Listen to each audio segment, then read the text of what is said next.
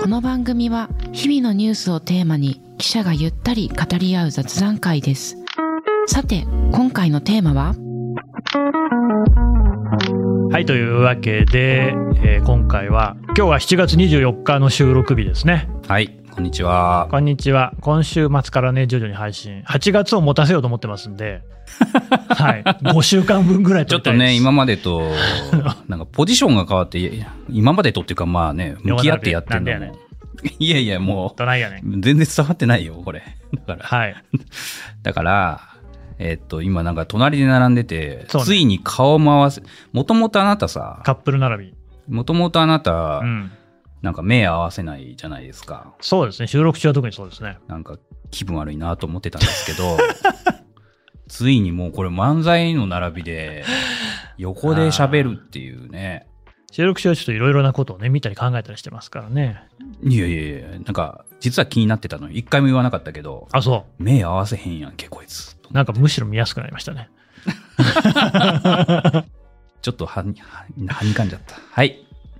あ、いや、もう、おい、もう、今、ほなっんかぺたをペンで叩かれました。俺はこの方が喋りやすいなやだなんなかあ、そう。嫌ですか今日はですね、今までと違って、あの、ヘッドホンもつけてないんで、自分の音が拾われてるかどうかもよくわかってないんですけど、えー20代女性みぞれさんからですおいいねきなりですねえー私もコロナ前に東京に住んでいたのですがコロナ開始とともに地方に移住しました久しぶりに帰省すると渋谷駅ダンジョンが変わりすぎてびっくりしています渋谷駅ダンジョン。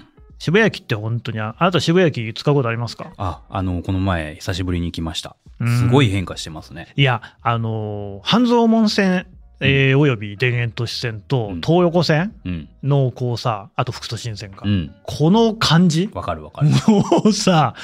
複雑だよねあとあの、岡本太郎さんの絵があるじゃないですか。ありますねあそこ好きなんだよね。あ、そあの絵はね、う。なんだよ。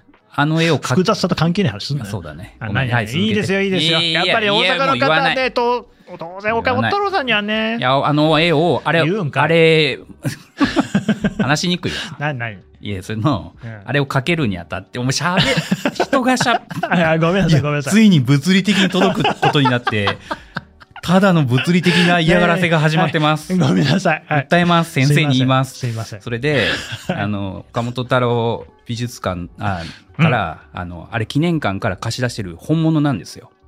あ、え本物あのあ、本物でしすっょうごね。いでかい30メートルぐらいの壁画がね。あれ、俺なんかその話聞いた。うん。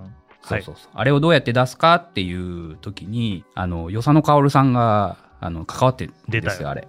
そうあとはマブだしね。 まあ、もうおなうんお亡くなりになったんですけど、こうういう。んと、岡本太郎記念館の、なんだったっけな、名誉顧問か名誉理事長かなんかそんなんやられてて、うん結構、その、あれを出す、すごい苦労されてる話を、まさにやってる時に聞いてたもんですから、うんあれを見るたびに、おおと思ってますけど。渋谷駅ダンジョンが変わりすぎてびっくりしています。東京には人もお金も集まっていて怖いくらいです。この方はね、えー東京から地方にコロナ開始とともに移住されたってことですからね。えー人もお金も東京一極集中、あるいは太平洋ベルト地帯に集中する時代が続くのでしょうか。また、このように都市部に投資する動きは世界的にも同じでしょうか。えー壮大な振りになってしまいましたが、都市への集中について、お二人にざっくばらんにどう思われているのか聞きたいですと。はい。いきなり質問から入ったんだけ どね。いいねはい。えっ、と、はい。なんでこの話振ったのえいや別にあのね、ほら中国から東京に戻ってきて、うん。えーしばらく経ちましたねどうですか3ヶ月5月なんで、5、6、7、そう。まあ、ねもうすぐ3ヶ月ですね。まあ3ヶ月っていうとね3日3ヶ月3年っていうふうに言いますけれども一つの節目かなと思いまして勝手なうん 手あなこれ何の節目か知ってる3日3ヶ月3年って恋愛。違う新聞記者が ねやめたいなって思う周期それでそうなのん、もうまず大体3日目でやめたいと思ってあそれはちょっとわかる。で3ヶ月でやっぱりやめたいと思っそれはて思わなかったな。 3年経つとやっぱりやめたいと思っていや、オラオラだったな。 やめなさいよ。あのーで、戻ってきて3ヶ月っていうことになると、はだいぶこう、東京暮らしもね、うん。うん染み込んできた、板についてきたんじゃないですか。ありがとうございます。どうですかっかり東京シティボーイに戻りました よ。もうさ、今時シティボーイとか言わないのよねあ、。そうなの逆に揶揄するときに言う感じだよね。 え、そうごめん、質問に戻ろうよ。ああだでから都市集中、一極集中っていうのはね、まあ日本だけじゃないですよね。例えば韓国はソウル一極集中って言われるし、はい。まあ、中国は国がでかいからね、まあね一極ってことはないけどね一極はありますねうんでもまあ多極だけど都市集中っていうのはやっぱり同じじゃないそうじゃないのそうだね。うん。で、まあ、ロンドン、パリ、ニューヨークとかさ、うん大体でっかい都市に集中するって、ねナイジェリアのラゴスみたいなとこ含めてあるじゃないですか、はい。そこら辺っていうのはもう今後も変わんないんですかねって、そういったお 話。なるほど。うんなるほど。あのね、これ本当良くないです よね。そう。都市集中。僕はね、はい。皆さんもうご記憶にあるかどうかわかんないんですけど、日本はかつて、まあ、あの、ちょっと都市の大きさからちょっとね、一、回話外れますけど、外れるんかい。あの、しやっぱりね、首都機能が東京にあっていいんか問題っていうのがあったんですよ。あつてあ、首都機能移転問題ありましたね。東能地区とかね。そう。で、ん実はあの、政府が真剣に考えてう、ん。 5箇所ぐらい選定してですね、とあ、そんなにありましたか。そう、栃木とか、うーん、長野 とか、ちょっともうざっくりでも記憶の彼方だかいや、ら、だから岐阜だと思うんだけど。あ岐阜にあった東能ね。東のね中津川とかあの辺でしょそうそうそうそうそう。地盤硬いんだよね、あの辺ね。そう。うんそれね、やっぱりね、その首都としての、そう、耐震性の問題、あとまあ、そえリニアも来るでよリニアも来るうんしとか、いろんなことをかん、リニア計画当時なかう。った。当時ないね。うん。その、でもまあいろいろ考えたわけですよ。はい。ね、これがね、父として進まず、あ、そう。あの、んあれですよ、もう、首都機能移転担当大臣までいたんだから、今うーのんマイナンバー担当大臣ぐらいあねそうだっけ。全然覚えてないよ、そら。え、覚えてないの、うん ?2000 ね、2年か3年ぐら覚いえかてるわら、けないじゃないの。で僕はもう注目してた20年前だから密かに、あ、そう。ね、え首都機能移転したらいいなと思ってたわけですよ。しかもまあうん僕は2005年からたまたま政治部に行ったもんですから、え確かに。その国会がどっかに行くと、うん。まあ政治部記者もぜ必然的に行くじゃないですか。そうだろうね。国会のあるとこに行くだろうね。そうでしょです。いいなぁと思ってたわけですよ。あ、東京を出られると。そああ、いいですう。ね。ねっていう話をね、これまあ結局2007年かな、福田内閣の時に担当もなくなっちゃったんですけど、へえ。以来もう一回もこの話出てこないんですけど、うんまあ当時ね、一生懸命これに関心持って取材したら、もう霞が関の皆さんがね、反対するわけですよ。なんでね自分たちも行かなくちゃいけないじゃないですか。文化庁だっけ京都行った。ああ、そうそうそう。ね今ね、最近ね。うんあでともなんか消費者庁の一部とか、まあ四国に行ったりとか、まあ、結構その地方に分散させようという動きあるんですけど、おう根本的に全部ね。東京にいたがるん首都です機能よ。。なん、なんなの何がいいの東京の。 いや、知らないよ、そんなの。 いや霞が関の人はなんて言ってたの え、だって我々だって行かなくちゃいけなくなるじゃないですか。ぐらいの勢いですよ。いや、行きたいよ。 そうなんだ。そう。でもやっぱり生活の利便性とか、わかんないけど、やっぱり国家公務員になるぐらいだから東京にいたいんじゃないのかな。生活の利便性はさ、だって東京なんかにね、今日もたまさかこの収録の日は、朝から山手線がた止まってね、今日何日大変な騒ぎですか7月20 4日。ね、うん月曜日ですよ、はい朝からね、はい、行きたくもない会社に行くのに、みんな山手線乗ろうと思ったら動いてないとうんすごいもう丸の内線なんかがさ、こう代わりに乗ろうっていう人で、駅がえ池袋なんか溢れちゃって大変だっつってやったよ。おー、いや、そんな、いや、そういう利便性じゃなくてさ、はああ車でなんかせ通勤買い物がすぐ行けるとか、コンビニが手の届くところにある 。とかえな買い物なんかどこ行ったってスーパーあんじゃん。コンビニもあるよ。知らないよ、俺だってこう、なんなんだよ国家公務員の。で、とにかくね、反対されたんです。すごく、あ、この人たちは内内、うん内面的には反対なんだ。そりゃなかなか成功し、だからね、いろんな理由並べるわけ。例えばね、うん。やっぱり首都、天皇陛下がいるところが首都であるべきだと。だから天皇も、やっぱりその、お引っ越し、その、京都以来、京都から東京に、 江戸城に来て以来のは銭湯ですからなんて言ったあ、って中津川に行くのかとかいう議論も あって、それ果たしてどうするんですかまあ、あんまりちゃんと具体的には考えてな。なかまあったんだけでど。もなんか御用邸とかもね、大変広大な場所に作れたりするかもそねう。ただやっぱりれ我々からすると、その、ねはい、我々というか、まあ政治記者からすると、確かに、あの、内閣改造とか、解散とか、まあ天皇の国事行為、あの国会の召集もそうですけど、天皇陛下が、その、お仕事として国会周辺に、そうとね。関わることがあるわけです。そりゃあと、首相もね、あータイミングによっちゃ内装って言って、昨今の政治状況をご説明するっていうのもあって、そうよねまあ、その度に東京に来るのかとかね。あの各国の大使館のね、大使任命とかもあれ全部手のやんじゃんね、そうですそうですそれは大使館は多分東京の、まあ、でもそんなことないか、ワシントン DC 行くみたいに移るのかうん、いやいや、それは、領事館それは、東あ京にの、国が決めたら、な。うん。みんだって人工的に首都を決めた国はいっぱいあるわけあるわけですよ。そ例えうでば、すねブラジリブアラジリア、とか、キャンベラもキそうャかなンベラね、オーストラリアうね。ん、あと、ミャンマーのネネピドーととかね。で、まあ全然、僕もネピドー15年に行きましたけど、あそうもう、うん、もう何もない。政政府の役所からもうズドーンって畑し道ばっかなかい。めちゃくちゃ広いらしいけど、そね。うそうそうそうあっていうそ、まあ住んでる人かわいそうだなと思うんですけど、でもまあ、でも必然的に行きますよ、大使館だって。それは政治の中心をそう移だよしたら、ね、あとみんな遠いしね。 そう。ヤンゴンから遠いからそ。うなるほど。だから、ないないに、あのあこの、この人たちは、やっぱりね、これ、それ実際手となり足となり、その話を進めなくちゃいけない人たちに結構強い反対があるんだなって取材から、あ、そうじゃない人もいましたよ。やるべきだって一生懸命やってた人もいるんだけど、まあ、大方、後ろ向きだったんで、結局うまくいかなかっうた。んただしね、こっから大事な話ですよ。あはい。今までのどうでもいい話ね。そんなこと言うなよ。かわいそうじゃないかよ ごめんなさ今いまでの 話はかわいそうじゃ ない。今までの、なんですかまあいいや。はい。あの、やっぱりね、これ、ちょうど今年うん。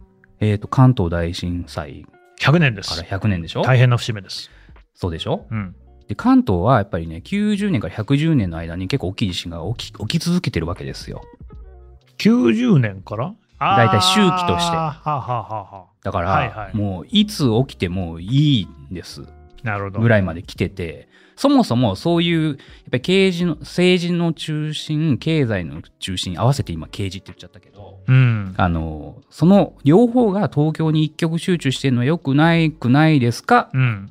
という発想から、まあこういう、そういう側面からもこういう話が出てきてるのに、結局、利便性とかい動かすのめんどくさいからねっていう理由で、うん現状、東京に集中したままになってるじゃないですか。そうね。で、その、なんだろう。まあね、朝日新聞も東京本社がなんかダウンした時の、うんえーその新聞発行機能を大阪に持たせてるみたいな、あれなんていうのああ、なんて言ったっけ。副なんとか構想あるじゃなないですんか。だ、なんかあります。要するにあるある本本ちゃんがダメな時ありにますよそそれを保保管する要するにうん首都も機能補完的な機能は大阪に一応あるとされてるんですけど、うんじゃあその閣僚とか政治家全部と大阪に行ってやる準備まで法的になんか決まってるわけでもないし、うん。だからその国の備えとして大丈夫なんですかと思ってるわけですよ。だかそうねら、まず岸田さんが早々にやるべきはこの問題なわけですよ。だよ、突然 よ、やぶからもそう。でしょう。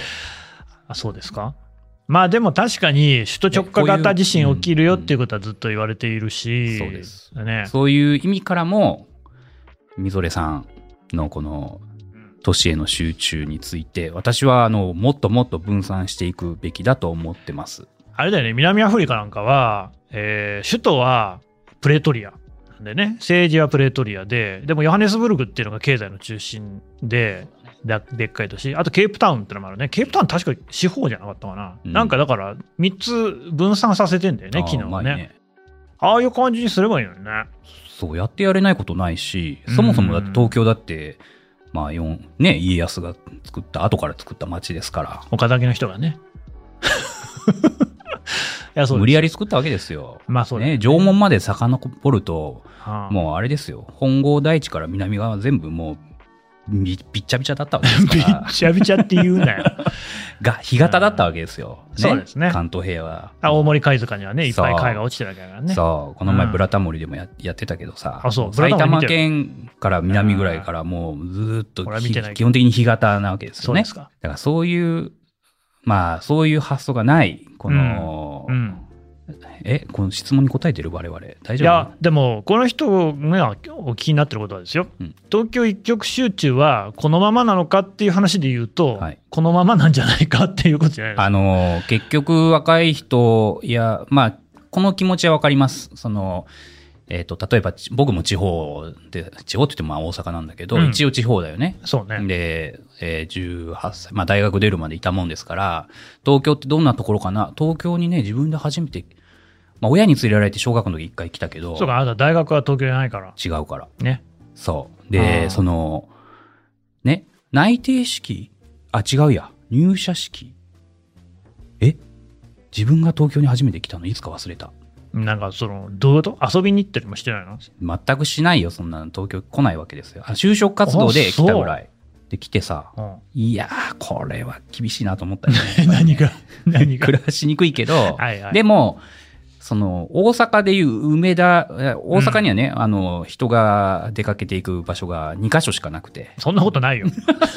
雨村だってあるよ。いや、北、要するに北と南な あのあ、そういうことですね。ね大きく言ってね。北と南が、いや、だから僕より早く東京に出てきてた友達が、東京ってどうなのって僕がね、たまに聞くと、うん北と南がいっぱいあるっていう、その、あ、でも正い。しいですね。正しいでしょうん。新宿、池袋、渋谷とね。そう、どこにでもあー塊があって、うんでそういう街に憧れて一回住んでみたいなという気持ちを若い子が抱くのは分かりますはい。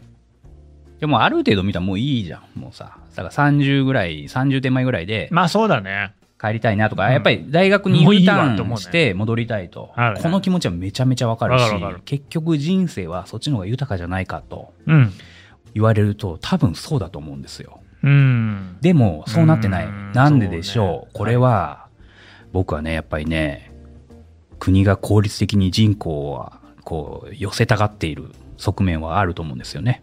おお。え、寄せた方が効率的に行政が運営できるこれは、ね、あのー、まあ、実例出して、あの、私、我々が記者になったね、2000年代初頭に、その、うんよくあった議論で、まあ、しあの、合併が2000、いやーあったあったじゃないですか平成の大合併、ね、平成の大あったよね。大今、大合併本当にさ、 2003どこの都道府県行ってもさ、知らない行政のその自治体の名前が多いんだよ。そう、ね、2003桜市年と。かさ、知ってる栃木県桜市。氏家町だよ、お 前。桜市っていうのやめてくれよって思っちゃうもんうね。ん、ね、はい。で、僕は、えっ、と、それに先行する形で、当時、あの、入社した直後にですね、2001年に結局なったんですけど、静岡市と清水市が合併あーするっていそうう、だったね生成合併っていう。はい。で、これによって、あの、当時一瞬、生成ねうん静岡のせい。し今だから清水市。市はもうないんですよ。清水区清水区です。ね。そう。それで、偉いもんだねその、でこれはまあもちろんこの行政の効率化とか、うん。いろいろそういう、まあいろんな当時のメリットをね。まあ、うんでも一言で言うと知事も総務省からいらしてた人だったんで、そうなんまあだ旗振って、ままあ国の方針で。で旗振って。で、当時まあ小泉政権できたてで、まあ大きな経済的な政策の絵を描いてたのは竹中平蔵さんでした。おお。で、竹中平蔵さんは当時からまあ安倍政権、第一安倍政権ぐらいまではもうずっとその全体を仕切るようなポジション。まあ民間に戻られてからも割とその政府の大きな経済、マクロ経済にはかなり影響力の持ってた人ですけど、うん彼なんかよく言ってたのは、その人口が集まってた方が経済効率上、そう要するに一人一人の生活とかは無視した話ですよ。うん。でも、やっぱりその、ある程度のコミュニティが固まって寄っていった方が、日本としての行政も含めて、あと経済活動も含めて、うまく回るみたいな考え方を当時一生懸命言われてましたよ。言い そう。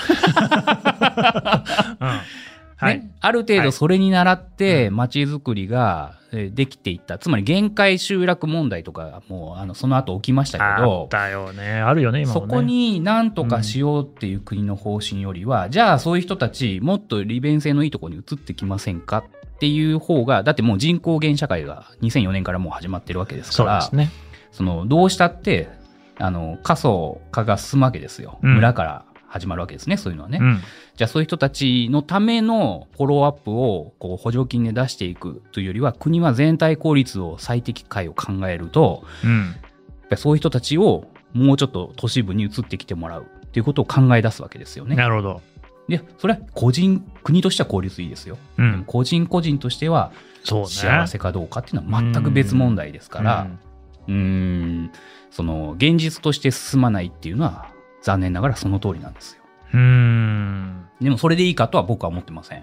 うんん、でもやっぱりそうね。そう。でもやっぱりそのコミュニティに、まあもうね、我々、そういう意味じゃもう本当に、隣の家が20キロ先ですみたいな家の人はなかなかもういないじゃないですか。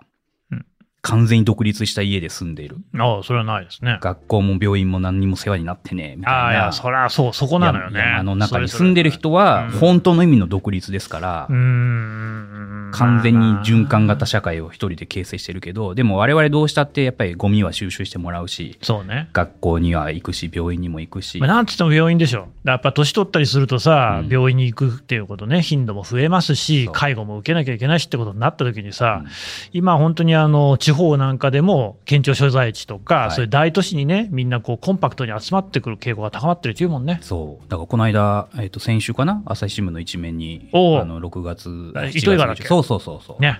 ね、 50キロ以上離れた場所にしかうん産婦人科がもうない子と。供が。ね、埋めませんよと。これ、これ本当に、うあんの本当に喫緊の課題だと思いますけど、うんここに手を差し伸べる、善意で今までね、結局富山から病、富山の大学病院さんが善意で、まあ、人を出してきてくれてたんだけど、まあ、これも限界に近づいてるということで、じゃあ国としてどうすんのと、安心して子供が産め産めない地域がもう出てきているとなるとですね、それはやっぱり、まあ、まあ、竹中さん的な発想になるわけですね。ある程度集まった方がいいんじゃないのと。いやこれ、本当にどっちが正解っていう話ではないんですけど、あの、流れとしては、まあ、まあ、高齢化社会でもある、この昨今考えると、どんどんどんどん、ある程度の、ね、この質問の意図にちゃんと答えてないかもしれないけど、でも一極集中じゃなくて、ある程度の都市分散はできるんですけど、その、県庁所在地レベルの都市からさらに地方に移っていくみたいな流れ、逆の流れっていうのは、なかなか現状では起きえないうんというのはもう現実的な問題かなという気がしますね。そうだね。そでもなんかって寂しい ね。そうやってさ。う。なんかえ何この突然情緒的な話ニュースチャットのオチが寂しいねって何よそれ。申し訳ないけど、 いや、そうじゃない。やっぱりね、こう、やっぱりこう、それぞれ地方の良さってのがあるじゃない。あるよ。そうだあよりますよ。う。うんん。そう。現うん、なんかいさ収録1本目の最初からちょっと寂しい 話だな大丈夫ですかなんか楽しい話あるはい。夏ですね。夏だす。もう暑くてね。夏 だす大変。く夏でっす。さいな、これ。つつくのかな。あのー手出すなよ 手をやめなさいよ、手あ出すなよなた、ポッドキャストしか聞いてない人は、俺、殴りかかったのかと思う じゃない、僕はね、痛い痛い鉛筆でちょっとツ痛いよンツンとほっぺたをしただけですからね、血出た血出たはい 赤いからね。で、はい。夏が暑くてどうしましあた、あのさ、あれ何を教えてほしいの よ。嫌です。おおなんだ話が進まんやはないい、か。お願いします。なんでしょう。あのさ、これまずまず、ちょっとまず大前提で、こ今週も輪切りにするんですか、これ。いやいや、しますよ、そりゃ。あ、だかするのら5本分ぐらいしたいですね。 先月ね、テスト、テストじゃない、テストじゃない、もう始まってんだよね。要するに4時間を取って、それをこう、1時間ずつき切りましたよ。サイレガス。ね。で、あ僕はあの、これを連続、えー、要するに、少年ジャンプ、ワンピース、ワンピースって言ったっけ自分で何言ったか忘れた。あ、ドラゴンボールって言ったんだ。要するに次が、どっちでもいいよ。 次が見たくなるっこだわりないよ。ていうふうに言ったんですけど、はいや、あの、反省しました。なんでこれダメだよ。何がですか聞かん、聞覚えてね、自分がもう、うんあのね、やっぱりね、第4週うん。の配信になると、うん。自分が喋ってから1ヶ月以上経ってるじゃないですか。そうですね。自分が何喋ったか覚えてないわけですよ。その、何自分が出演してから1ヶ月経ったから忘れちゃうってことうん、まあ、それもあるし、その、その収録している時に4時間前に喋ったことを忘れてるってこといや、そんなわけないだろ。それは違ううん。あ、そう。いや、つまり何が言いたいかっていうと、はいその、連続性を1週間ずつで維持していくっていうのは、よっぽど魅力的なコンテンツじゃないとダメだと思うんですけど、諦めれば。そんな、おーい、自分で言うのはいいけど、言 われるのはダメだよ。なんだよ。そこまでの域には達してないわけ。いやいや、そうよ、もちろんそうですよ。ねだから、毎度、一応こうテーマ決めて喋ってんじゃん。そうなのよ。 1回目は。だから何ねが、しこれはね、もう1話完結スタイルで撮っていった方がいいと思いました。うん。で、こち亀です。今回は。いいですあかはい。あ、あ、はい。 あ、はいじゃないのよ。はい。ちゃんと毎回、はいい、や、あのね、だからし、だから、僕はね、あまあ、こういうとあれだな、結局甘えてたの。ね、3時間とか4時間とか収録してると、うん。 3、 2時間目ぐらいに山持ってくりゃいいと思ってたわけよ。 2時間目ああ、今までい経過からね全部1本で流はいはいしてた時山とかは。張ったかねえ自分の話の山がある じゃん。そうあるよ、自分。それより今後喋ったのあったよ、音楽ですかあらら、これそはうですかお長いオペラだと思って毎回喋ってますからよく言ね。うよ、本当に。本当に。あでもそう最初だから、ボソボソで良かったわけですよ。うん。ね。クラシックもそうじゃないですか、最初。うんトゥルルルルットゥットゥットゥトゥルルルットゥットゥットゥ何それね。驚きの再現度の低さで全く想像ができないんだ けど、何の楽曲だったのかドなビュッシーだよ、ドビュッシー。ドビュッシーまあまあいいんだけど、それは置いといて、ちょっとごめんね魔王だよ、魔王。魔王。魔王がドビュッシーかどうかも忘れたけど。まあなんか何曲かシューベルトが有だか名だよねらでもさ、魔王だはから途中で、お父さんぐらいからうっせえさな、これはいいでしょこれはいいでしょあこれは全然著作権切れてる著作権切れてますからね切れてるええ。だからライトでも歌いますか、二人でね。いや、いいんだけど、フロイデシェうるい。さいよ。。あ、違いますすか。だから歌いすぎなんだよ、この番組は ね。うんだから、ご機嫌かよそ。れで一回分終わらせたらもうダメなわけ。そそう。だから毎回、毎、ドラえもんだよ、ドラえもん。毎回、それその回だけ見ても成立すう。る。この話したことあるっけドイツ人の前でさ、俺はドイツ語が喋れるって言ってさ、大鼓を歌ったらさ、すっげえ嫌な顔された。 何こいつって。おい、話する気ないだろ。 あるやある。真い面目な話やでもさ、それで言うと、今一本目俺のさ、この塊間っていうのはドイツ語の英会話習いに行くって言ったらさ、ドイツ語のそれドイツ語英会話なの英会話なの英語なのって言われたよ。誰に言われたってか、誰に言ったの そ言のい話間違えたんだけどさあ、。間違えた。はいドイツ語は何勉強してるんですかドイツ、僕、義理のお兄さん、ドイツ人なんで。あ、そっかそっか、そういう話でしたね。そうなんです。だから全く話せませんけどね。はいあ、。そうなんだ。うん。グーテンモルゲン、何の話だよ。グーテだンから毎回山を作らないといけないわボけ。ンボワイヤージュ。うんもうで、今回の山は何ですかいや、今回はない。ないんかい。、だから最初にあのさ、まず、何夏ですね、暑いですって振りあ、なんそだうったそのうそうそうそうそう。。夏。いあやれだなんからかこあんれじゃない聞のきたい。お、なんだよ。これが枕だだ。ね。うん。これ5分で終わらせよう、この話。はい。あのさ30分かかる。はい。あの さ、はい。あのー電車乗って気づいたんだけど、うんてか電車乗る前のホームとかでもそうだけど、ホーム。ちっちゃいさ、この扇風機をさ、もう僕のカウントだと1割ぐらいの人、あ、持ってんね、みんなね。ここれぐらいの、あの、もう顔の前5センチぐらいで、やってるやってる。やってる持ってる持ってモンスなターい。さんを見るんじゃない よ。はい。持ってんのよ。ああれそ、あれ、いつから流行ってんのあー、えっとね、うんうーんとうーんとね、俺、東京とか日本に戻ってきて、もう6年目なんだけど、はいちょうどその辺だと思う、5、6年前ぐらいかなえ、。いたよ。ろくあ、6あ人のもいなかねった、か。で、それは、その時になんか調べたんだよ。あ、そうなんだ。韓国かなんかが発祥っていうか最初で、それが日本に伝わってきたっていへうー触れ込みだって、いや、諸説ありますよ、もちろん。はい。それが一説あって、で、今さ、うんえーっと、なんだろうね、いろんな形のやつ出てるよね。そう首からぶら下げるやつとかいや、さ、あまりにも気になって調べたのよ。あ、調べた。うん。あ、だかそらうお。すすめのミニ扇風機、うん今年の流行り27選ってあって、27種類もあるのかと思っ てさ。あ、そう、そうなるんだ。はい。そうえ。ーすんごい普及してるじゃん。今これ、だからちょっと置けるやつとかもあるよね。え、そうなのそトランスフォームみたいなのしてさ、ガッチャンガッチャンっつって。あでー扇風機にフィーンっつってオフィスでも使えます。歩くときはこうやって持ってみたいいや、そその、あれって、なんか昔、あの、はいほら、なんかこう、お祭りに行ったらあれっぽいのあったじゃないですか。見たことない。おなん祭りか、でも、全く昔からんないものじゃなくて、なんかどっかで子供の、子供の頃はないな。でうも、ん電池で動かすパターンのやつはあったんですよ。な。あったっけあったと思う。差し詰め電電大部ぐらいじゃないのちそれだったら、あの、せめてさ、あの、はい。風車のさ、あの、なんか、ああ、風車綺麗だよね。そうそううん違うよ、話変わってんだよ。だかでら、、それ見て驚いたと。あれなん、あれ、中国なかったない。全くあなそい。全くないし。おえあれ、効果あんのかなあのそれ聞きたいよね、えー俺持ってるけど、持ってんのうんおうおう俺は首掛け型を持ってますけどね。首掛け型ってどういうこと首から掛首けかるらのこうやってかけて、ここに2つファンがつい て、フィューっつってやるんだけど、それで歩くのうん、でももう、それじゃ全然物足りないんで、今、空調服を着てますね。何空調服いや今も持ってますよ。何せっ 空かくだから持ってこようか。ちょっと繋いどいてよ。調立ち上がんの 収録初じゃないよ。途中。おう立ったよ、ほんとさ。 なんなんだよ。あ何これ。おお、はい、こはれい。 YouTube 見てるからね。はい、このここに、ね、ファンがついてまして、これはジャンパーそのう脇に。あ、ここに電見た源ことが入あってる。これあれでしょう。土木工事の現場とかこでれね、ちょっとじゃあ、回してみますかね。でもね、どうかな、ノイズ的にどれぐらい乗るのか分かんないけど、まあ、ちょっとあのもしカットされてたら、ここから突然あの会話がワープすると思いますけど、回しますよ。なんかやっぱり、冷えっつったか上がってくるわけですね。深い、見てて。深い、見てる側不深い。愉快だって言ってるわけ。うんあの、これ俺、これ着て、あの、いつもが会社まで来てます。涼しいの、あのうねん、脇腹が冷える。るの、いやいやいや、あの、体全体に冷えますし、ちょっとふっくらするじゃん。